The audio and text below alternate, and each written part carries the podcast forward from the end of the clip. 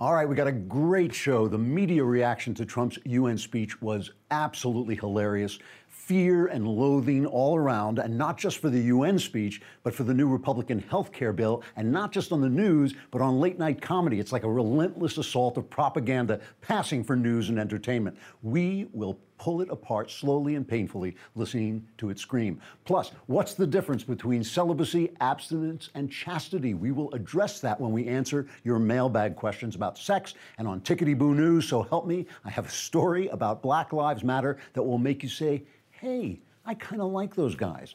I promise. But first, Reactions to President Trump's first speech before the United Nations General Assembly are still coming in. Trump's speech condemned socialism, Islamism, Iran, North Korea, and Venezuela, and also had some tough words for the UN itself and for the Iran deal of the last president. What's his name?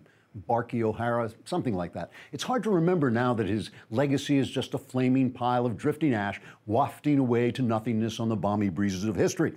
But anyway, it was a speech that shocked the United Nations because it featured the truth and funny nicknames for dictators and happy Israelis, things that haven't been seen at the UN since it became a stinking cesspit of corrupt bureaucrats fronted by scurrilous tyrants, which happened about a week and a half after it was founded in 1945. So, predictably, reactions were intense.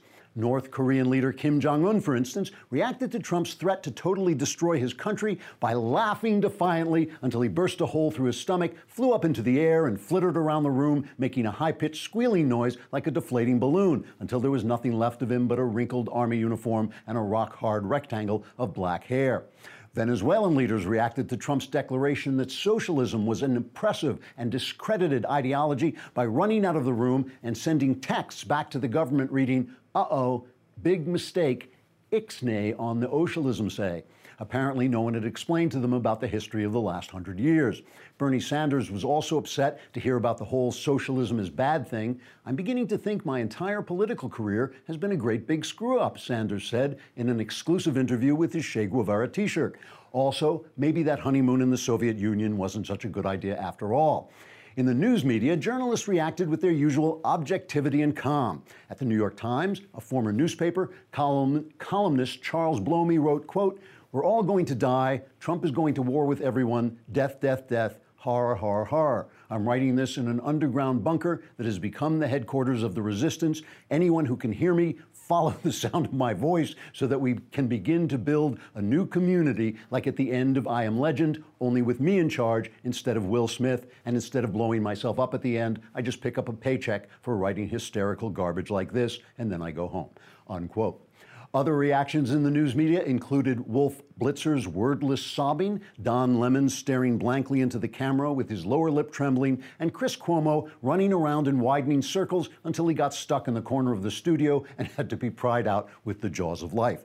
Donald Trump, meanwhile, is already at work on his next UN speech, tentatively titled Mess with Me, Losers, and I'll Nuke You All. Trigger warning I'm Andrew Klavan, and this is The Andrew Klavan Show. I feel hunky dunky, life is tickety boo. Birds are winging, also singing hunky dunky doo. Ship shape tipsy topsy, the world is zippity zing. It's a wonderful day, hurrah, hooray! It makes me want to sing.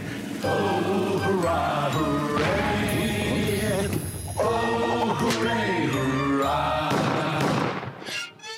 All right. I think everybody just has to calm down after that speech. Maybe they should all do a little single nostril breathing. But you know, you do hold and you breathe through one and you hold it and then you exhale through the other and you keep going. I feel I feel so much better now. All right, it's mailbag day. We have some amazing questions and we'll take a look at the news media, but first First, I know what you're thinking. You're looking at me and you're thinking, how does he get his head so perfect?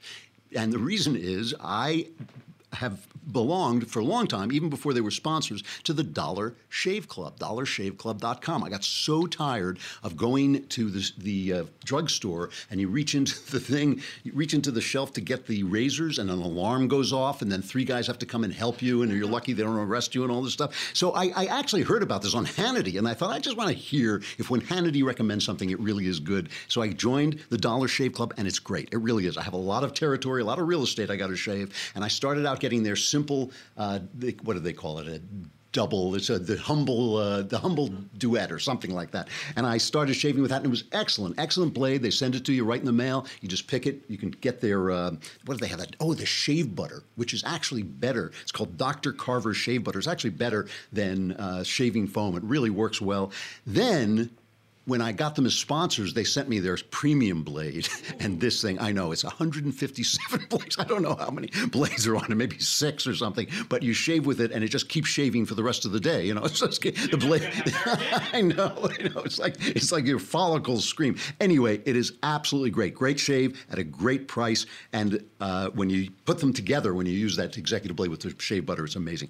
You can make the smarter choice by joining Dollar Shave Club for a limited time. New members get their first month of the executive razor with a tube of the Dr. Carver shave butter for only five bucks with free shipping. And after that, razors are just a few bucks a month. That's a $15 value for only five bucks. In your first month box, you get an awesome weighty handle, a full cassette of four cartridges, and a tube of their shave butter. After your first month, replacement cartridges ship automatically at their regular price. And if you don't want them that month, you just press a little button that says skip this month, and and they won't send them. There are no hidden fees, no commitments cancel anytime you like, and you can only get this offer exclusively at dollarshaveclub.com slash Klavan. I know this one. Go ahead. Let's hear it. How do you spell Klavan? K-L-A-V-A-N. The man can learn. He can learn and use rude tools and maybe stand upright one day. That's dollarshaveclub.com slash Klavan. It's a good deal, and it really is, uh, really is so much easier than just getting those disposable razors all the time. All right you got the hate radiating from the TV screen. It's amazing. It's not just the news. It's every late night comedy show. They've come. They've thrown comedy away. It's, it's just all propaganda. So let's start with the news because the one thing that actually came out yesterday was Bret Baier was interviewing the Secretary of State Rex Tillerson and asked him. You know, Trump came down pretty hard on this on Obama's Iran deal.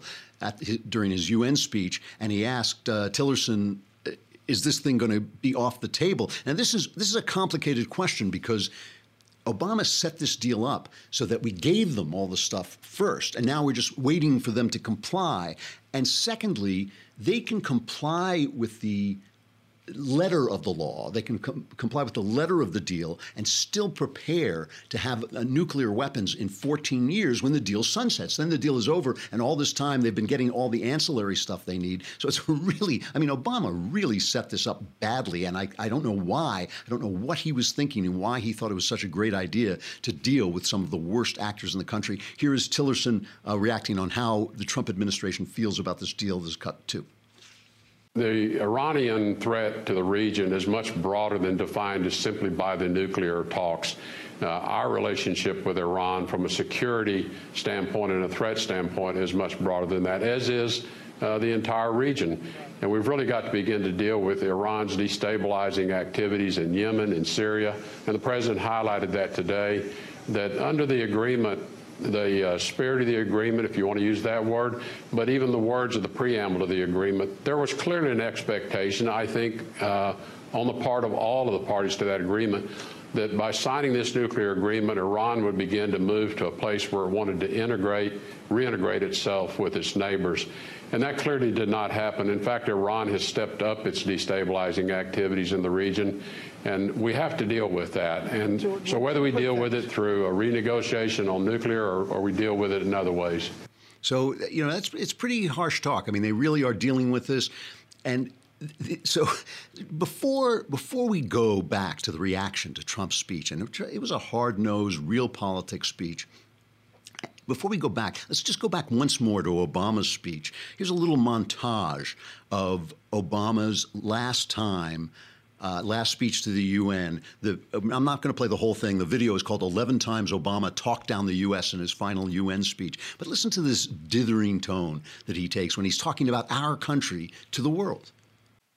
Yes, in America, there is too much money in politics, too much entrenched partisanship, too, too little participation by citizens in part because of a patchwork of laws that makes it harder to vote. That while we've made our share of mistakes over these last 25 years, I've acknowledged some, we have strived, sometimes at great sacrifice, to align better our actions with our ideals. And we can only realize the promise of this institution's founding to replace the ravages of war with cooperation if powerful nations like my own accept constraints. Go ahead dunderhead this guy was. I'm so glad he's gone. You know, you know, his problem was that he looked at the world as if we were in a relationship. You know, like like uh, you apologize to your wife and then she forgives you and you move on because you're in this relationship. These guys are competitors and enemies. You know, a lot of these guys are competitors and enemies, and every inch you give, they come in and move in to take the next inch, kind of like the left in general. Anyway, so Trump goes out there and he says basically, we are a force for good, and here are the bad guys Venezuela with its socialism, Iran with its tyranny,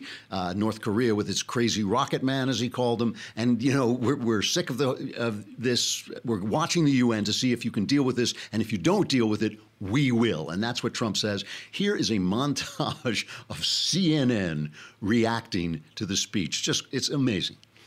So this is a guy who goes around thumbing his nose at international entities and uh, international uh, attempts to confront global challenges. This was a very uh, somber uh, dark speech, if you will. Wolf, and I remember thinking back to the first uh, uh, appearance that President Obama made here in 2009 as president. Of course, a far different reception. Of course, he had a, a booming, enthusiastic applause. It was remarkable to see a leader of any country, but the president of the United States standing in the well of the United Nations General Assembly, threatening to totally destroy, not retaliate, not hurt, not isolate, not prove a point, totally destroy a country. And I spoke a short time ago to a senior UN diplomat who described it to me this way, saying uh, uh, that he, diplomats around him, were taken aback. He described it to me like a wind had gone through the room when the president uttered those words, we will totally destroy North Korea. He said it was an emotional reaction. It's those words about North Korea that particularly sparked a reaction in that room. Audible gasps, I'm told. Uh, extremely unusual uh, an emotional reaction, as this diplomat said. It's really frightening to hear an American president talk about obliterating any other country. Uh, the axis of evil speech that George W. Bush gave was certainly frightening and got controversial to a lot of people, but he didn't go that far. Oh, Booby, they had an emotional reaction. The people at the UN, they had an emotional reaction. These guys need to calm down. They, you know what they need? They need a little single nostril breathing, I think. But you know, you do hold and you breathe through one and you hold it and then you exhale through the other and you keep going. So, speaking speaking of Hillary Clinton, Stephen Colbert has her on to react to the speech. Now, first of all, this is Stephen Colbert, right? So it, it's like not only are you getting the propaganda from CNN and not all, all the other news people the same was the same way. You're now getting it from your late night comedy stores, right? You're getting it from your late night uh, entertainment shows. He brings on Hillary Clinton. Now, let's just remember, okay? Hillary Clinton is the Secretary of State who brought the big red reset button to the Soviet Union, which they were like, oh, good, we blow up America. You know, they were just disappointed when they pressed the button that nothing exploded. Also, she's the Secretary of State who pushed the administration to kill off Gaddafi. Now, this is a big deal because Gaddafi, remember, got scared of George W. Bush and he gave up his nuke uh, program and his weapons of mass destruction program.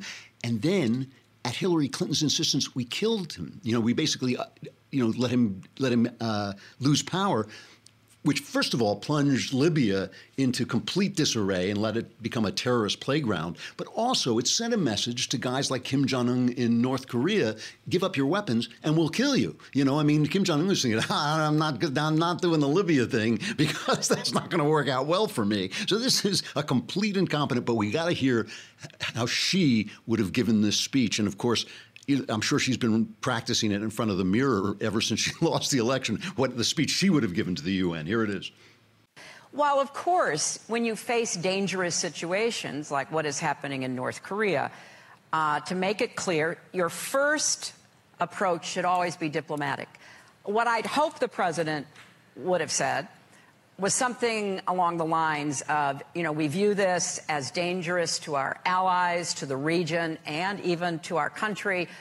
We call on all nations to work with us to try to end the threat posed by Kim Jong un and not call him Rocket Man, the old Elton John uh, song, um, but to say it clearly we will not tolerate any attacks on our, our friends or ourselves. But you should lead with diplomacy. Yeah, no one ever thought of that before. You know, it's not like we have we haven't tried we've tried diplomacy on this guy. That's all we've been doing, and all Trump has been doing. He's been trying and trying diplomacy. This guy's not listening, and there comes a point when he has got the capability. Kim Jong Un has got the capability to fire nuclear weapons into L.A. when you can't attack him anymore. Then, then the the military options are off the table. So we already, you know, it's like we haven't been doing this. You know, Lee Smith had a, a piece of Tablet Mag where he said Democrats and Republican elites are using Trump to whitewash 16 years of foreign policy disasters. And I think that is absolutely true. He writes the policies of the Bush White House, beginning with the wars in Afghanistan and Iraq, and then the ostensibly corrective policies of the Obama administration, which culminated in the Iran deal and the ongoing slaughter in Syria, have sucked nearly the entire American American foreign policy elite into a black hole of denial of their own shared responsibility for a self evident geopolitical disaster that began in the destruction of the Middle East but is unlikely to end there. That's why both parties are in agreement on one thing shift the blame. It's not on us, Republicans or Democrats. Trump is the problem. We can all agree on. Let's wipe the slate clean and agree that history started in January 2017 in any effort to argue otherwise and put Trump, his policies, and even personality in some sort of historical historical context rather than simply regard him as a freakish anomaly is whataboutism or Trumpism or worse. And that's exactly, exactly what's happening. Hey, we have the mailbag coming up, some really, really interesting questions, but it comes on after the break. So if you're watching on Facebook and YouTube, you'll have to come over to thedailywire.com and listen to it. But, but, you could subscribe for a lousy 10 bucks a month and you can subscribe for a lousy 10 bucks a month and you can watch the whole thing right on the site. Plus, you can send questions into the mailbag. The thing about the questions, you can ask about anything sex, religion, politics. The answers are guaranteed 100% correct and will change your life on occasion for the better. If you subscribe for a year, it's only 100 lousy bucks, and you get the Leftist Tears mug, the Leftist Tears mug, which fills up automatically with leftist tears when any, whenever Donald Trump speaks before the UN. So we're going to go on. I want to continue a little bit on, on this, uh, on the subject of this, the late night. Um, propaganda, the late night comedy propaganda, because it goes on and on, and it really is worth looking at. But first, let's talk about steak. Yeah, I know. You know, the thing is, it's fall now, and even in California, the temperatures have dropped to maybe 75 degrees yeah. or something. But pretty soon, it's going to be a little hard to have those grills. So you want to start doing it now and you want your friends to be able to do it too. And Omaha Steaks is a new offer that is a gift that you can send to your friends. You can also buy it for yourself if you want, but it is a huge, huge gift. It's one of a kind gift for food lovers or even for yourself. It includes gourmet Omaha steaks and meats plus a Weber kettle grill and accessories. Everything is delivered, everything is guaranteed. There's no other gift like this. It gives an experience that they're going to remember, and they'll remember you every time they cook steaks and use their grill. This, these foods, I, I have eaten their stuff the meat is really of a very, very special quality. It is really good. This is the only way to give and get and give the best food gift ever. Tons of genuine, tons of filet mignons, New York strips, ribeyes, T-bone steaks, gourmet brats, signature burgers, pork chops, chicken breasts, Omaha Steaks gourmet steak rubs, charcoal chimney starter, digital meat thermometer, and a complete grilling tool set. It's only $499, just a, a, a, little 500 bucks, and you get this huge, huge, giant selection of meats plus everything you need to start grilling today.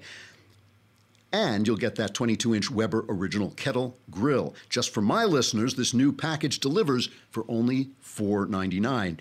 That's $499. Go to Omaha. Yeah, I don't want to say it's five bucks. It's $499 and worth it, obviously. Go to omahasteaks.com, type Andrew in the search bar, and choose your ultimate Omaha Steaks experience. Again, visit omahasteaks.com and enter code Andrew in the search bar to get this one of a kind experience today. You can send it to your friends. It also has a smoking experience and a sous vide experience, which is available now. 100% guaranteed. Try it out. Really good food. All right, are we going to break? Yeah, we'll break here uh, for Facebook and YouTube. If you want to listen to the rest of the show, come to thedailywire.com, subscribe, and you can watch it right there. Just a lousy 10 bucks a month, and for a year, it's only a lousy 100 bucks, and you get the Leftist Tears tumbler.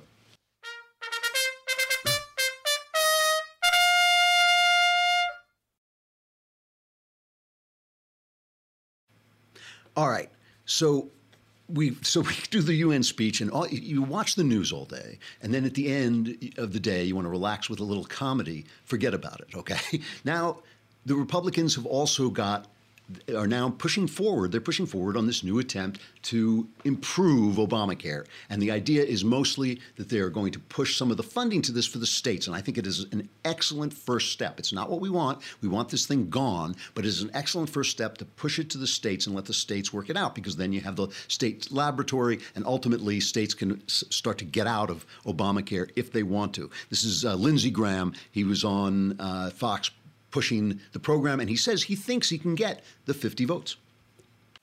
I think we'll get 50 votes for a block grant. What we do is we repeal the individual mandate, the employer mandate.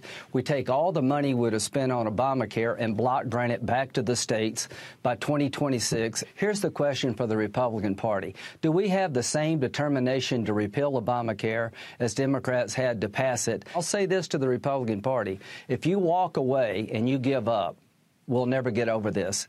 See, they, know this now. They know this is true because they have already failed to do this once. And they've only got like 12 days, I think it is, before the reconciliation process, which allows them to pass it with 51 votes, is over, right? So they're up against a deadline. They know if they go home empty handed, they are really going to get it in the midterm election. So far, uh, it's hard to say. John McCain was the guy who got in the way last time, remember? The governor of Arizona has endorsed this. He has endorsed this, so maybe that'll affect McCain. Rand Paul, I know a lot of you love Rand Paul. I just, I am very suspicious of him. I think he's a fake. I think Rand Paul is a fake. I think he poses. He, in everything, the, the good is never good enough for him. You know, it's never good enough. If this is an improvement, he's always got to, th- you know, at first he said, well, I don't think we should just repeal. I think we need to repeal and replace. Then when they were going to repeal and replace, well, this doesn't repeal, it doesn't replace. Now he's saying this. You know, as a doctor, I don't think there's anybody in America who probably hates Obamacare and thinks it's a disaster for us more than I do. But this isn't repeal. You heard it in the clip from Senator Graham. This keeps the Obamacare spending, keeps well over 90% of the spending and the taxes.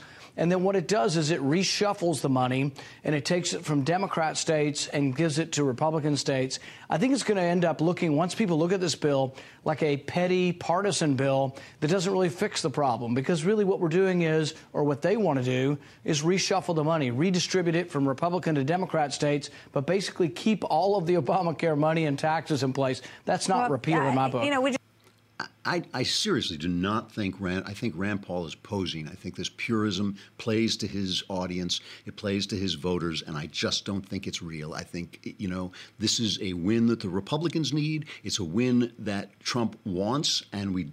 You know, we would prefer if Trump wasn't uh, dancing with Chuck and Nancy all the time, and was sometimes doing things that, for, with Republicans. And it is a step. It is a step toward getting rid of Obamacare, maybe. All right, a step toward maybe getting rid, uh, rid of Obamacare, but doing nothing just puts this thing, it immortalizes the thing. To use Rand Paul's own word, it immortalizes Obamacare if you do nothing, because they'll never get rid of it. They won't let it die. They won't let it collapse. They will fund it ultimately. Uh, Rand Paul should get out of the way. That's he's he's wrong. He's just wrong, and I just don't buy his uh, routine. But here's the thing I wanted to get to, right? So you're watching the news, and on the news it's cruel. Remember, DACA is cruel, Trump is cruel, blah, blah, blah, blah, blah.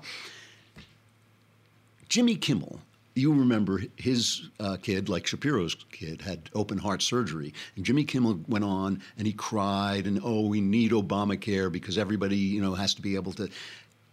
Now he goes on. Now remember, this is his monologue. Remember, what a late night monologue used to be? You'd come on, he'd t- it used to be funny. They tell some jokes. They tell some jokes about the Democrats. They tell some jokes about the Republicans. You know, whichever side you were on, you'd kind of grumble through the jokes against your side, and you'd laugh at the jokes against the other side. But you got them both. You got them both. Here is a monologue from Jimmy Kimmel uh, today about the health care bill. Not only did Bill Cassidy fail the Jimmy Kimmel test, he failed the Bill Cassidy test. He failed his own test. And you don't see that happen very much. This bill he came up with is actually worse than the one that, thank God, Republicans like Susan Collins and Lisa Murkowski and John McCain torpedoed over the summer. And I hope they have the courage and good sense to do that again with this one, because these other guys who claim they want Americans to have better health care, even though eight years ago they didn't want anyone to have health care at all, they're trying to sneak this scam of a bill they cooked up in without an analysis from the bipartisan Congressional Budget Office. Boy, that's some funny stuff. That's some funny. When he, when he, the way, the timing with which he said the Congressional Budget Office, I mean, it just cracks me up. It's just like, uh, your side hurts from laughing. I, I know, I know. It's just an, an amazing, amazing, uh, you know, his writers, he must have, what? You know, I have, I have no writers to write my opening. I write my opening myself. and I, even I, even I hardly, I just make it up off the top of my head. You guys got like, what, 20, 25 writers on that show? And that's, that's their comedy styling. He couldn't even go on and, and attack it wittily. You know, I mean, he couldn't even go on and make jokes about it. He's just going to sit there, Jimmy Kimmel, expert on healthcare, and lecture the audience about. You know, he needs to calm down. You know what he needs to do? He needs to do a little single nostril breathing. I think. But you know, you do hold and you breathe through one and you hold it and then you exhale through the other and you keep going. I feel so much better already. You know, one of these days, one of these days, Steve, Steve Crowder did a hilarious routine the other day on uh, on Jimmy Fallon interviewing Stalin with with Crowder playing Stalin. And one day, this is it's like like my my satire is being overtaken by reality. One day, talk shows are going to actually look like this. So tell me about uh, this thing, communism. Sounds In so. Russian winter, a man is only what he can endure. Every man can have pet dog. But which of you men can eat that dog?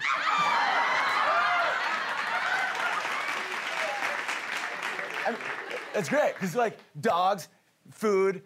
I mean, you must love hot dogs, right? In Russia, you have hot This dogs? freedom in America that you have has turned your brain to mush. It has turned your men into women like your f- Fallon. Your neighbors will look away when we take you. They always look away.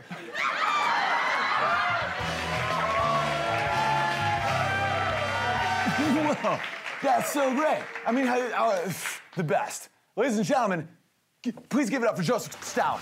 And, and nobody stop clapping, because he like he kills that guy. When you get home, you'll find your wife and children are dead. Whoa. Whoa. that's, I mean, I mean that's inspired satire, but one day that's what talk shows are actually going to look like. Whoa, it's Joseph Stalin. I love that guy. He's great, great. There's Owen Benjamin doing an excellent uh, Jimmy Fallon, friend of Crowder's.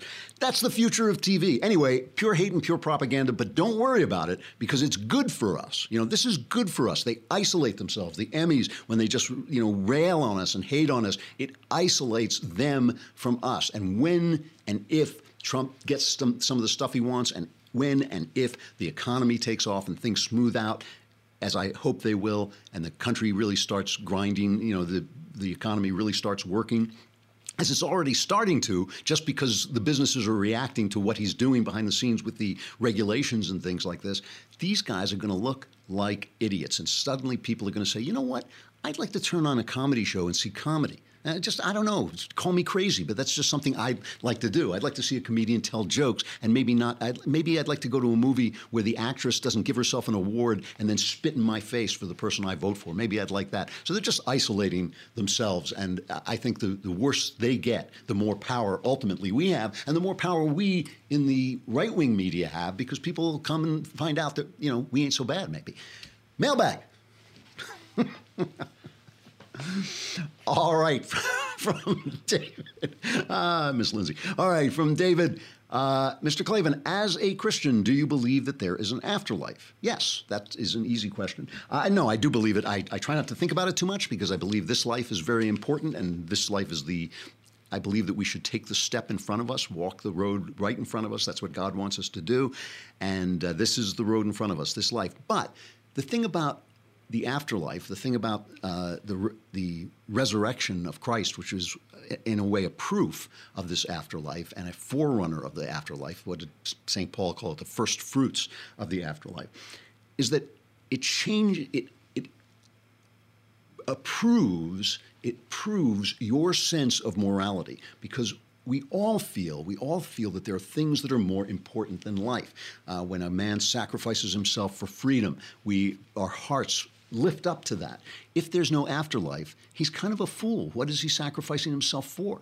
Uh, a man, you know, doesn't go after immediate pleasure, but instead goes after the things that deepen and enrich him. Why? Why, if there's no afterlife? The afterlife actually, what it does is it says to you that the game you're playing is a longer game than it appears. And th- that changes the entire balance of morality, right? I mean, because a guy who said, hey, you know, let's eat, drink, and be merry, for tomorrow we die, would be absolutely right if he wasn't trying to develop something that lasted longer than life. A lot of people, uh, anti Christians, say, well, that's just doing good for a reward. But no, that's not right. It is look, it is taking a long view. It is saying, just like I go to the gym and I may be, it might be hard to do, if, if, but it, it's conducive to living a good life now. It makes me healthy now. I exercise to be to uh, be in good shape now, and so my life is good now. And that is what happens uh, as a Christian when you live into the future life. When you live into eternity, your life becomes better now, and that's kind of a, a proof in a way. I won't call it a proof, but it's an indication that your belief in an afterlife is a real belief. But I, as I say, I try not to uh, think about it too much because I think this life is kind of important, and I think we're, we're doing important stuff here. Dear Andrew, I'm a gay Christian conservative. Is the best option for me to live a godly life to be celibate? Okay, this so I get this question a lot, or questions like it a lot, and I always take a lot, a huge hammering after I answer it. But I'm not going to stop. I'm going to give you. I'm going to take the hammering. I'm going to answer it. And I have to thank my son Spencer, who is a brilliant, brilliant guy, and who kind of uh, helped me work this out in my mind and explain some of the things uh, that he knows about the church. And, th- and some of this is just direct church teaching. You're using the wrong word when you use celibate. Okay, you're not you, you're not called cel- celibate is a positive thing that you are called on to be. I do not have that calling. You know, you, you a lot of people. Jesus says this. He says some people are called to it, some people are not. You are called to celibacy as a positive thing. It is a thing that you feel is going to make you closer to God. And it is not because you don't like your sexuality. It is not because you uh, think sex is ucky. It is because there's something in you that says, This is my way to God. I mean, in the same way, I feel called to do certain things with my life, like make beautiful stuff. That is something that I feel called to do. You are called to celibacy.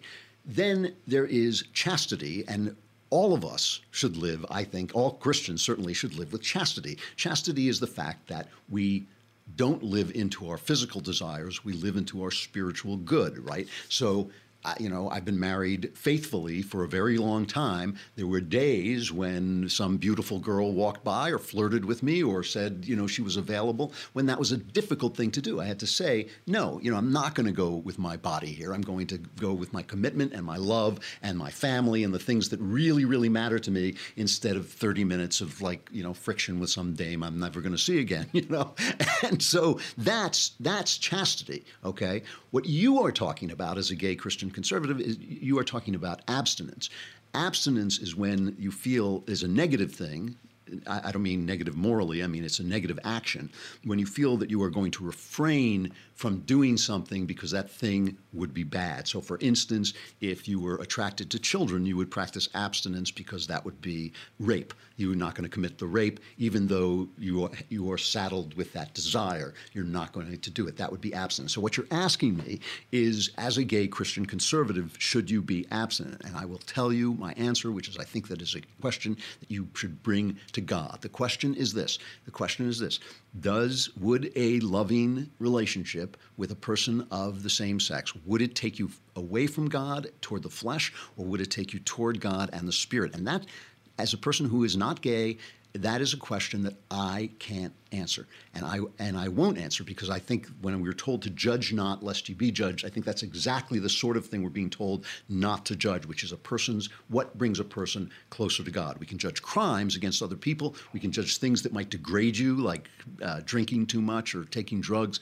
but I don't know what that experience is like. And you have to figure that out with God, uh, what that experience is like. If, if to be abstinent uh, is the right answer for you. And now you can write me and tell me, no, no, it's a sin, it's a sin. You know, I, I think that, that there are sins that uh, degrade others and sins that degrade yourself. Only you can tell, and only God can tell you and work with you to, to discover whether uh, you need to live an abstinent life or not. And it's truly not uh, for anybody else to uh, to dictate that to you at, all. And now you can write your angry letters. but, but that is what I truly believe. All right.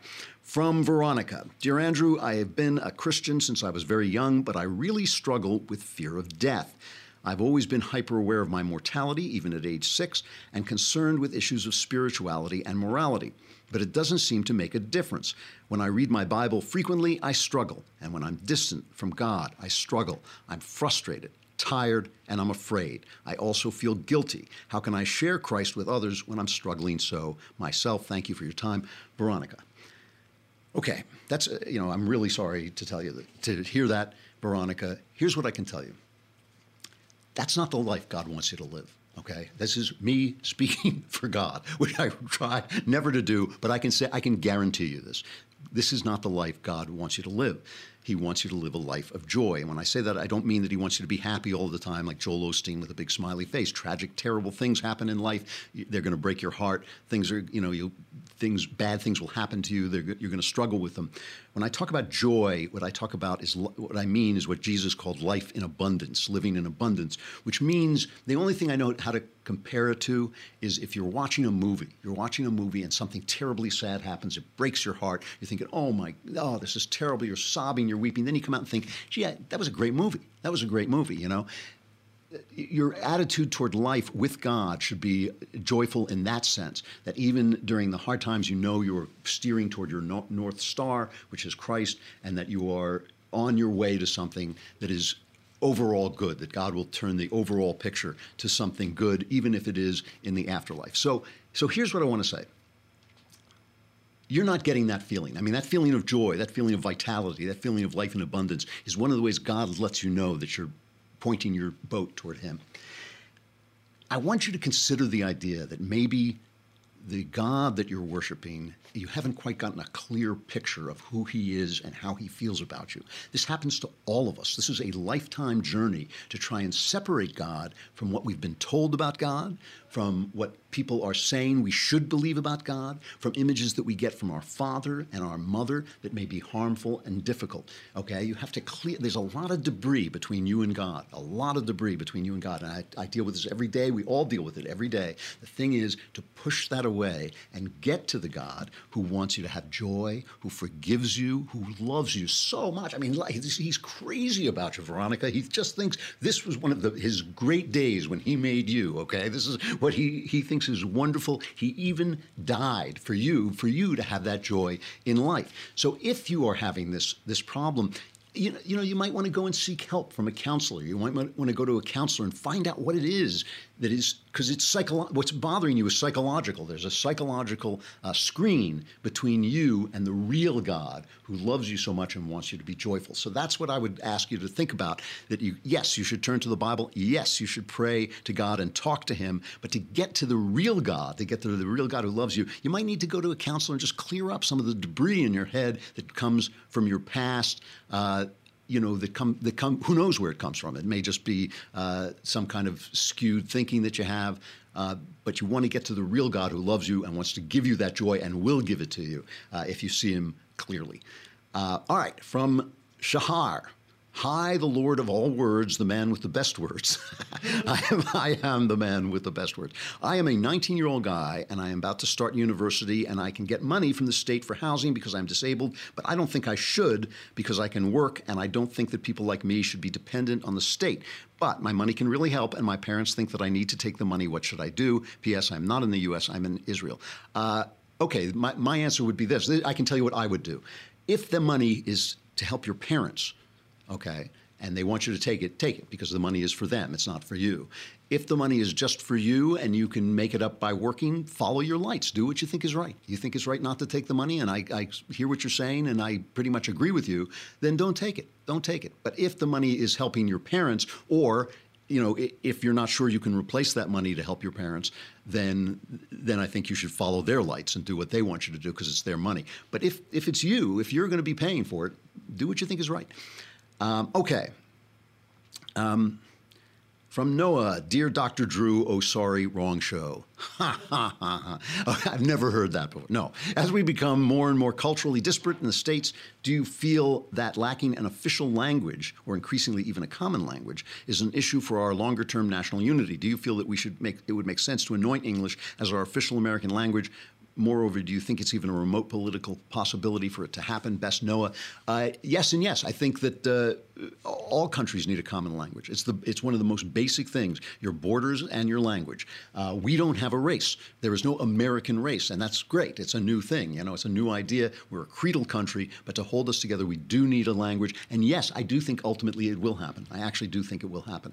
Uh, that we'll we'll make English the official language. You know, I, I don't think we should do it unless we need to, but I think English should is and should be the official language of America. Um, I think, should I stop there? Do one more? Do one more. All right. Um, from Benjamin in Louisville, I've gleaned that your attitude on sex tends to be a little bit more li- liberal than some of my fellow Catholics, no doubt. Given that context, I'd like to ask your opinion on abstinence. Okay, another another abstinence question, my, and you're using it correctly. My fiance and I have been abstinent throughout our relationship of five years. The thing the Catholic Church doesn't tell you about abstinence is how difficult it is, especially over long periods of time. Any thoughts on coping with it? I can only take so many cold showers. Uh, five years, marry her, unless you started going out when you were eight you know, like five years. Marry the girl. What's wrong with you? I mean, like, how, what are you trying to wait till you're sure? I mean, I think if you marry her, you'll solve the problem uh, right there. And I think uh, that you know, there's there's not there's nothing that makes abstinent easy. It's not easy. Uh, you're doing it because you believe in it. That's that's the way forward. But after five years, what is holding you up, right? All right, tickety boo news.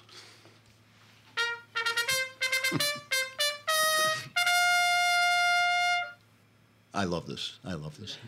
All right, here's a story I found on Glenn Beck's The Blaze, which I love. Sarah Taylor at The Blaze, and it comes. The video is from a, a site called Now This News. Okay, so they're holding a Trump rally. I think this is in Alabama. Okay, they're holding a Trump rally, and a Black Lives Matter group goes marching past, and they're shouting at the group, and the Trump rally shouting at the group, Black Lives Matter shouting at the Trump people and the guy on stage says, You know what? I'm going to invite you up to speak for two minutes. We don't always do this. So listen, give me the first cut of this as the Black Lives Matter guy gets up and starts to talk to this Trump rally while they jeer him. So, what we are going to do is something you're not used to, and we're going to give you two minutes of our platform to put your message out. Now, whether they disagree or agree with your message is irrelevant. It's the fact that you have the right to have the message. I am an American. And the beauty of America is that when you see something broke in your country, you can mobilize to fix it. So you ask why there's a Black Lives Matter? Because you can watch a black man be choked to death on television and nothing happened. We need to address that. You need to fix it. We are not anti-cop.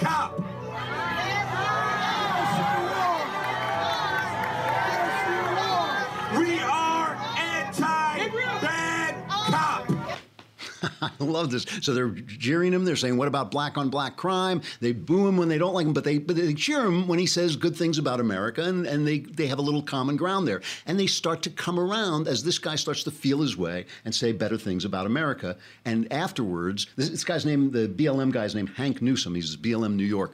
And so listen to the crowd come around, and afterwards they talk to Newsome a little bit. And we really want to make America great, we do it together.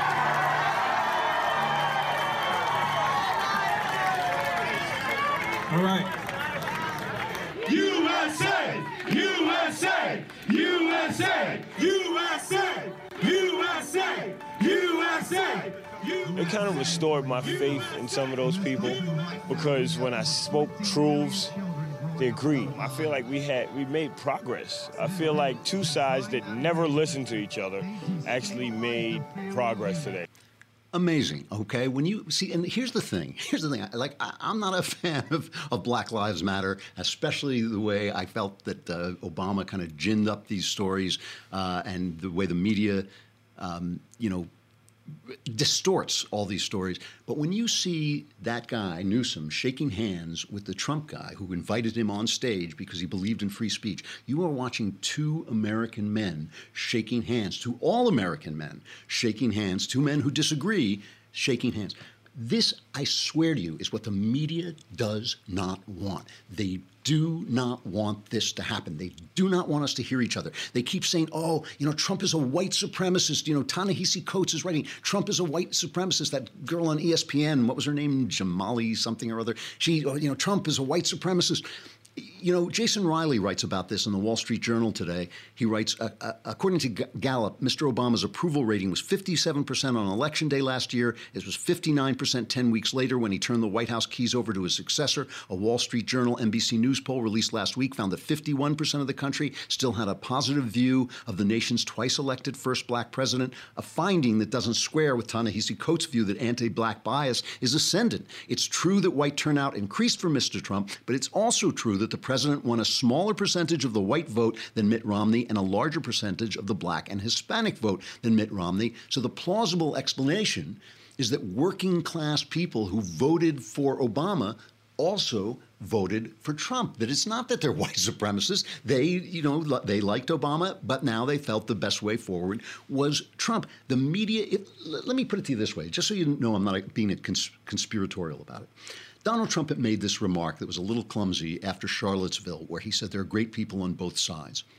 And the, immediate, the media immediately assumed and pumped and is still pumping and will continue to pump the idea that he meant that there were great people in the Nazi and white supremacist movement. It was very clear to me that what Trump was saying that there were great people on both sides of the question of whether to pull down statues. Great people who wanted statues pulled down because they represented things they didn't like. Great people who thought the statues should remain because they represented our history.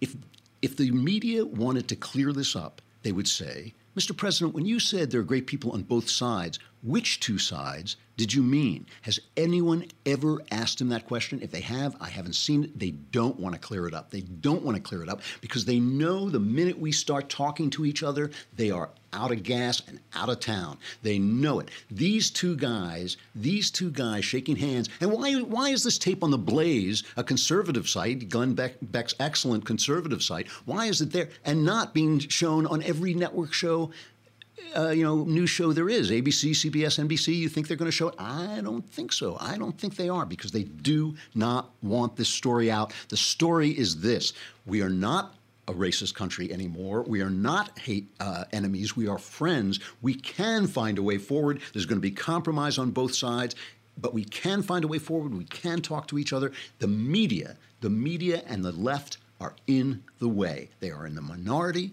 and they're in the way. I'm Andrew Klavan. This is The Andrew Klavan Show. We'll see you again tomorrow.